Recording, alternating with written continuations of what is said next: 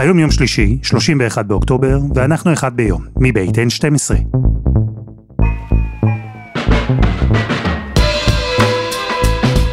אני אלעד שמחה יופה, אנחנו כאן כדי להבין טוב יותר מה קורה סביבנו, סיפור אחד ביום, בכל יום.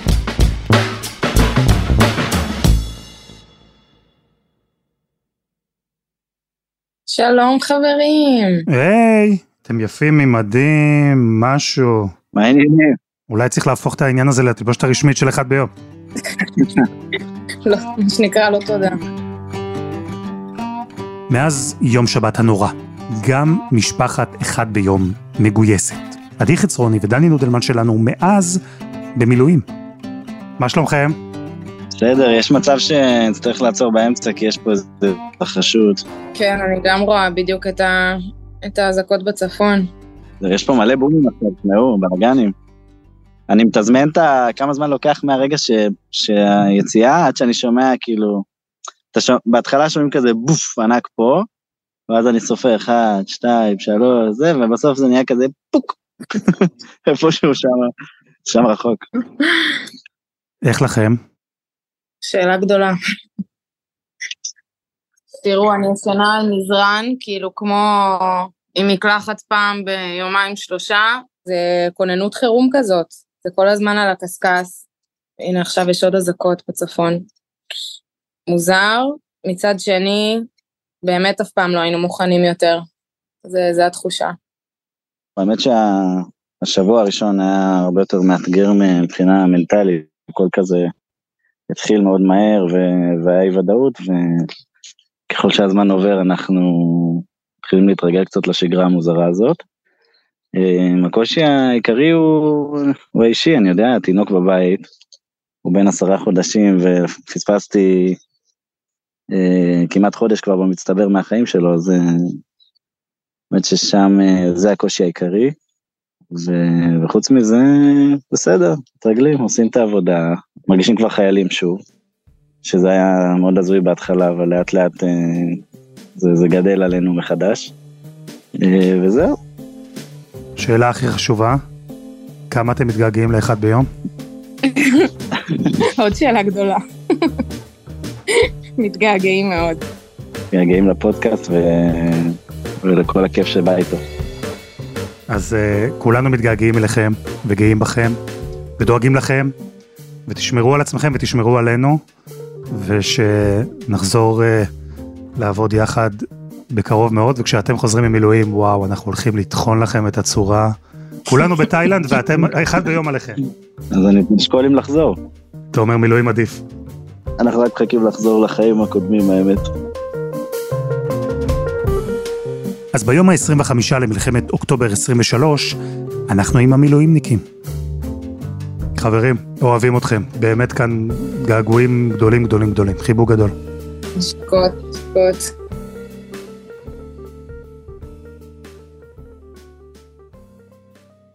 שלום אביב. אהלן אלעד, מה שלומך? כמו כולם, תודה, איך אתה? אני בסדר, סך הכל טוב, אחרי איזה שלושה שבועות בשטח, בכל מיני עניינים, ועכשיו תפסתם אותי בחדר לידה באיזו בדיקה. זה בדיקה או הדבר האמיתי? אנחנו לא יודעים, יפעת קצת לא הרגישה טוב בלילה, והתאריך כבר עבר, אז אמרו לנו להגיע, ועוד מעט נגלה. עכשיו תגיד, זה משהו שאתה, מבחינתך, ברגע שזה קורה, המילואים, החברים יודעים שאתה שם אותם לרגע בצד, והולך להיות עם אשתך, או שיכול להיות מצב שבו זה קורה ואתה שם?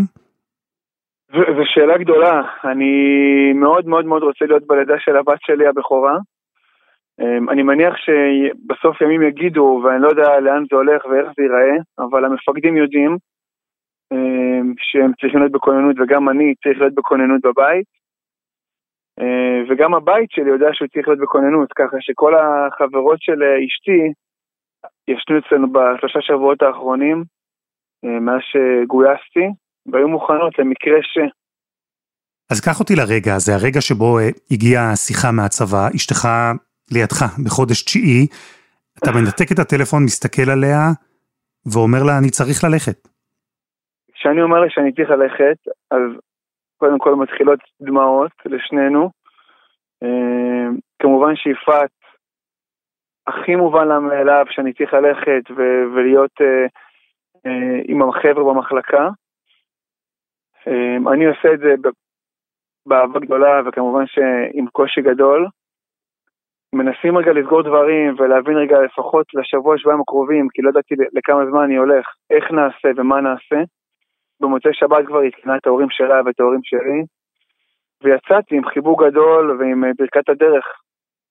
אפשר בכלל להתרכז במשימה כשאתה כל הזמן דואג ממה שקורה בבית? אתה מוצא את עצמך מצליח לעשות הפרדה? מאוד קשה. אני חושב שזה השפיע עליי באופן ישיר. בטח רגעים שאומרים שעכשיו אנחנו לא נזמינים ליום או יומיים או כמה שעות, ופתאום זה כזה, וואו, אוקיי, רגע, ואם, ואם, ואם, מה, מה אני עושה? כאילו, איך אני, כאילו, מה יפה תעשה? אז ברור שזה משפיע, אי אפשר להגיד שלא. אתה יודע מה, מה אני, מה אני מוצא בסיפור שלך שהוא, הוא מרגש אותי והוא, והוא נוגע בי?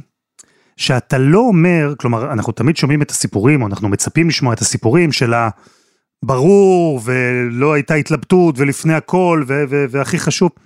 אתה מתאר פה רגע נורא אנושי, אתה אומר, אני רוצה להיות בלידה של הבת הבכורה שלי, אני מבין את החשיבות של מילואים, אני במילואים, אני מבין את האירוע הגדול הזה, אבל זה כל הזמן מקונן בראש, זה כל הזמן ככה, כל הזמן נמצא שם. זה כל הזמן, זה כל הזמן, וכאילו אני באמת, זה התוכן שאני מדבר, אני גם ממש כאילו מתרגש, וכאילו אנחנו אשכרה מדברים פה מ... אני דקה הליכה מהחדר לידה כאילו, ואני עם מדים ונשק עליי, כאילו אני חצוי בין שני עולמות, וזה מרגיש לי כל כך, כאילו מצד אחד לא קשור, מצד אחד כן קשור, כי אנחנו גם מייצרים חיים עכשיו, שזה איזו המשכיות, שזה נותן הרבה הרבה כוח. אני כאילו אומר שלמזלי, ברוך השם באמת זה כרגע עוד רגוע באזור שלנו, אז זה נותן לי את האופציה, להיות זמין ולהיות בעזרת השם בלידה שתבוא בקרוב. ומצד שני תמיד אני מחזיק בראש את המחשבה שחברים שלי שמה, זאת אומרת אני לא יודע מה יהיה עוד מעט, ויכול להיות שאני באמת החוסר ודאות הוא, הוא, הוא בעיקר מה שעושה את הקושי, גם החוסר ודאות עם הלידה וגם החוסר ודאות עם הלחימה, אבל כאילו הכי אמיתי מכל הלב אני מרגיש שזה באמת כאילו כל כך חשוב להיות בלידה של הבת שלי. אבל תגיד, אתה מילואימניק, אני, אני מניח שזה לא הפעם הראשונה שאתה מעורב באופן צבאי בסבב לחימה שלנו עם עזה, למרות שכרגע אתם בצפון. יצא לך להיות בעבר בסיטואציה כזו. נכון, אז ב-אלפיים וארבע עשרה הייתי לוחם בנחל, ובצוק איתן נכנסתי ללחימה, משהו כמו שלושה שבועות של בפנים, שאני מניח שזה גם איזה משהו שהשפיע עליי סביב הסבב הזה, ככה כל מיני תחושי דומות, והלחץ, וההתארגנות ללחימה, והתיק, וה... זה מחזיר אחורה, כאילו אין, אין מה, גם, גם לזה יש קשר ישיר, אני מניח. באיזה אופן? מה, למה זה מחזיר אותך? במה זה מחזיר אותך? אני לא, כמו, כאילו לא הלום קרב ולא... פוסט-טראומטי באיזו הגדרה, אבל בסוף התחושות הן תחושות זהות. אני, אומנם אז הייתי בסדיר, ויש משהו שאתה צעיר, ובסדירניק, ויש לך הרבה איזה רוח לחימה, ו... אז משהו אולי בא יותר בקלות, אבל uh, פתאום עכשיו, עם uh, משפחה, ושאתה בוגר יותר, אז יש איזה קושי טיפה יותר גדול, uh, להיכנס ללחימה, ו... והתחושות הן uh, שונות קצת. אני חושב שהחלק הכי קשה היה לי, שפתאום... Uh, אומרים שאנחנו לא, לא זמינים עכשיו, שאנחנו בלי פלאפונים, וזה החזיר אותי לסיטואציה שאני ממש זוכר אותה, שבלילה לפני הכניסה אז, דיברתי עם אמא שלי, ואמרתי שאני לא אהיה כמה, כמה ימים זמין, לא זוכר בדיוק מה אמרתי, ואני פשוט זוכר את הבכי שלה בטלפון. לכולם קשה, באמת, כאילו אני, אני אומר, אני משאיר אישה שתכלה ללדת בימים הקרובים, ואחד משאיר אישה עם ארבעה ילדים, ואחד משאיר אימא חולה, אבל בסוף, אחרי שמדברים ומעלים את זה ומציפים את התחושות האלה, אז המשימה היא ברורה, וכולם יודעים למה אנחנו כאן. אז צריך להגיד שהאווירה בגדוד היא מדהימה. אני אשאל אותך שאלה קצת קשה אולי. אוקיי. כל מה שאתה מתאר, הנסיבות השונות בחיים, הפרספקטיבה הקצת יותר מיושבת, מבוגרת, האחריות, שלא הייתה כשהייתם סדירניקים. זה הופך אה, לדעתך את חיילי המילואים לחיילים טובים יותר? או אולי הפוך? אני חושב שזה הופך אותם לטובים יותר. כי בסוף, כשאתה מתבגר, פתאום יש מה להפסיד, ואתה מבין שיש, אה, תמיד יש מה להפסיד, אבל פתאום כשאתה בוגר יותר, אז חשיבה היא שונה, ויש משפט שכל הזמן חוזר על עצמו פה עכשיו, בתקופה האחרונה, שבסוף אם לא נלחם עכשיו, ונסיים, או לא יודע, או שנגיע לאיזה פתרון אמיתי, אז בסוף זה הילדים שלנו על זה כמה שנים יהיו. ושיש לזה צורה בפנים, אז אנחנו מבינים את החשיבות של זה.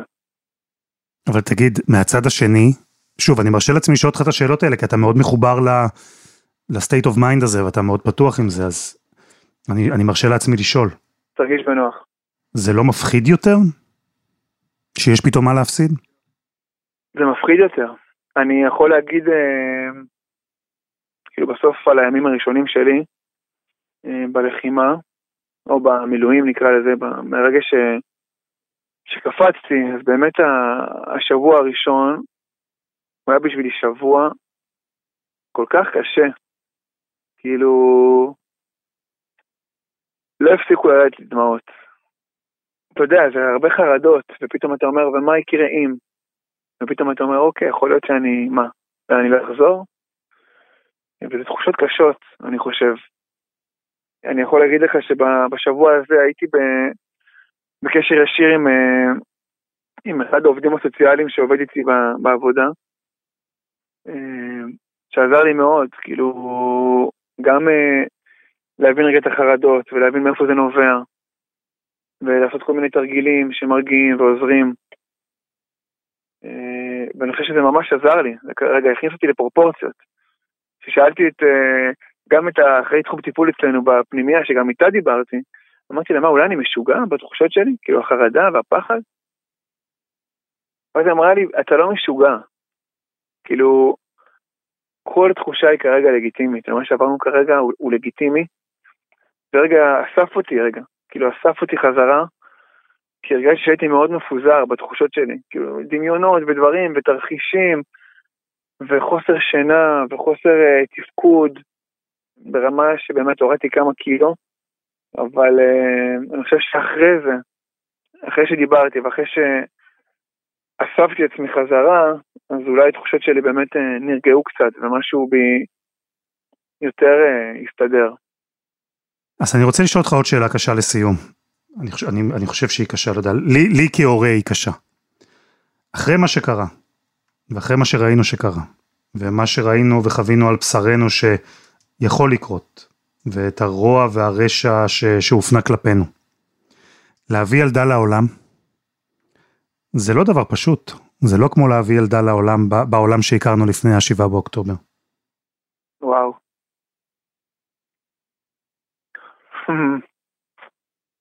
טוב, תעשה לי בבטן, אבל אני, אני באמת מאמין באמונה שלמה, ורוצה לדעת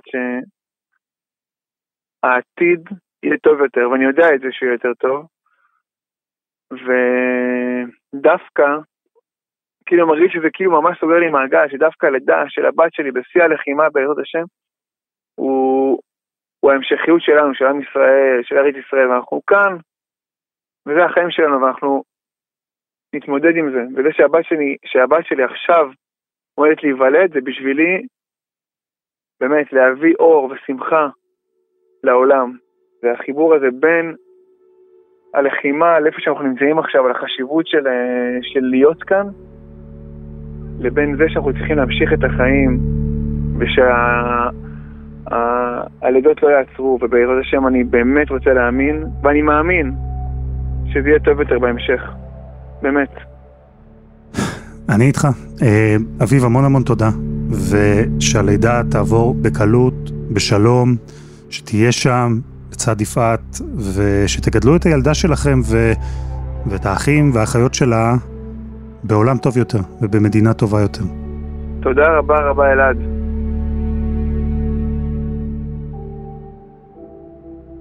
שלום מיכל. שלום וברכה. תגידי, יום שבת שבעה באוקטובר, האירועים הנוראיים והמזוויעים שקרו, איפה הם תפסו אותך?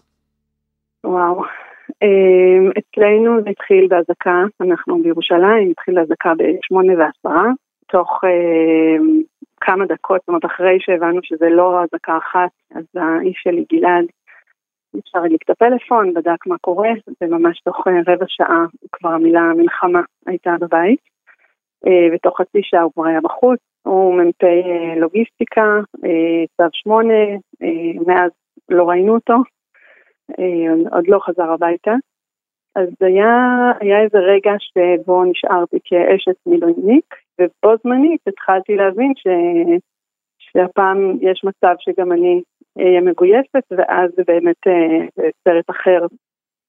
ואחד הדברים שככה במוצאי החג, לפחות מלפרק בסוכה עם הבת שלי, אז, אז היה בעצם לחשוב איך אני, אני חושבת שכמו הרבה מילואימניקים שרצו שיגייסו אותם, היה למצוא את, ה, את, את מה שצריך בשביל, ש, בשביל להתגייס. אז ממש מצאתי סט מדהים אצל חברה של הבת שלי, וחגורה מאחד השכנים, ואת הקומטה שלי הוצאתי מהמחסן מלפני עשרים ומשהו שנה, והודעתי להם ביחידה שאני מוכנה, תקראו לי, תקראו לי כשאתם קרוקים לי, ובאמת קראו לי ביום ראשון בלילה, ומאז מאז אני פה.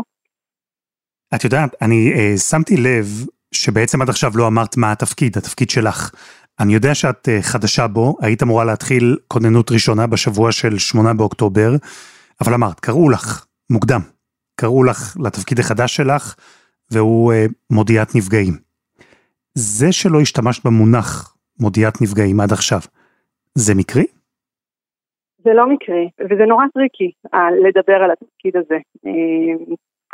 קודם כל זה נורא, זה נורא מלחיץ. אני לא רוצה להסתובב בעולם ושאנשים יפחדו לפגוש אותי, כי, כי עכשיו אני בתפקיד הזה. וגם אני חושבת שלמען התפקיד עצמו וה, והמשפחות שייך שהתפקיד יישאר בצללים, ובצד שני, המלחמה הזאת הבליטה אותו בצורה מאוד מאוד דרמטית, וקורה פה משהו שהוא אחר מה, מהרגיל, למרות שאין דבר כזה רגיל. וצריך רגע לחשוב על האיזון הזה של, של בין מה שאני עושה היום במילואים והניסיון שצברתי בשלושה שבועות האלה, לבין מה שאני עושה באזרחות, שהוא הפוך לגמרי, לגמרי לגמרי ממה שאני עושה עכשיו. אני, אני כן יכולה להגיד שאני באה לתפקיד הזה עם שליחות מאוד מאוד גדולה.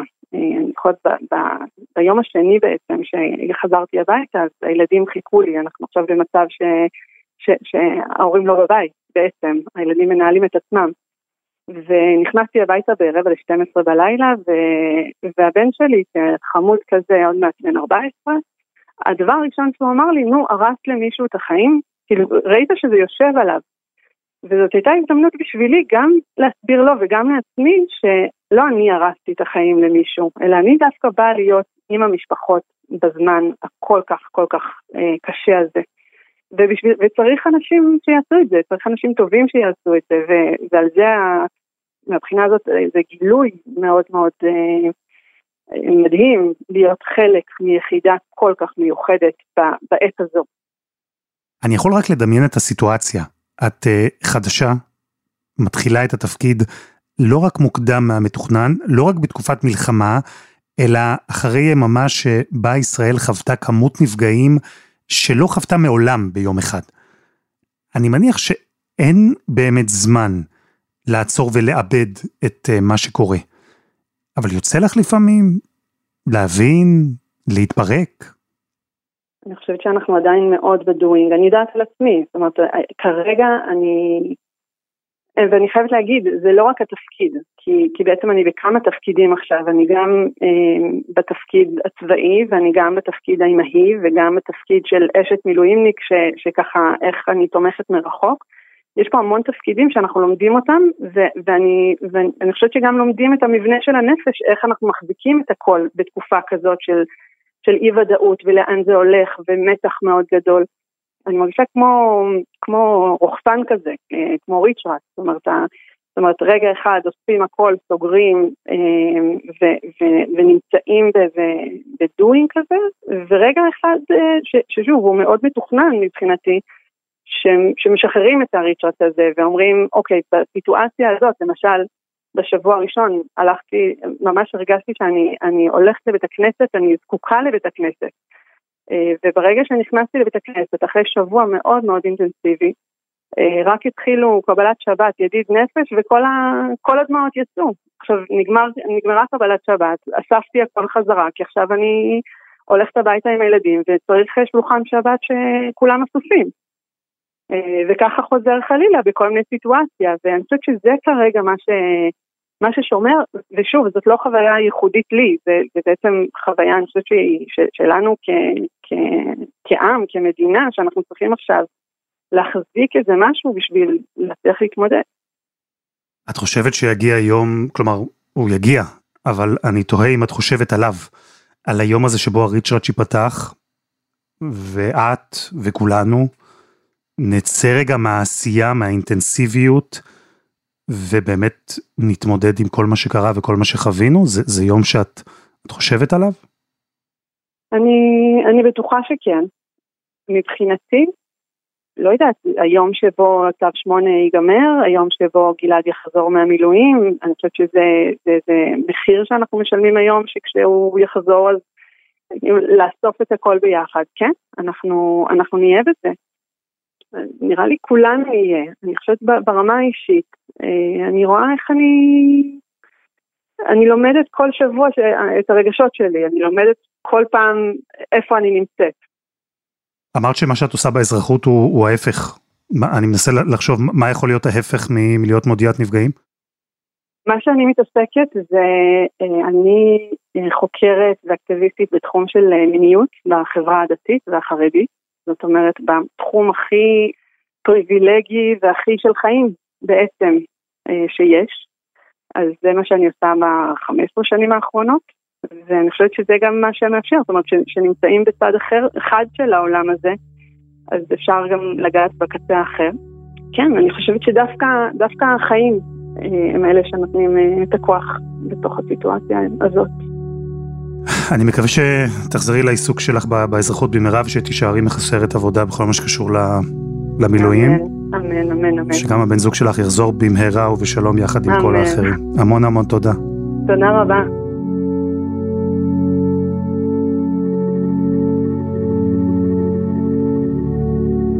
וזה היה אחד ביום של אן שתים עשרה. אנחנו מחכים לכם בקבוצה שלנו בפייסבוק, חפשו אחד ביום, הפודקאסט היומי. העורך שלנו רום עתיק, תחקיר והפקה השירה אראל רוני ארניב, והמילואימניקים שלנו אדי חצרוני ודני נודלמן, על הסאונד יאיר בשן שגם יצר את מוזיקת הפתיחה שלנו, אני אלעד שמחיוף, אנחנו נהיה כאן גם מחר.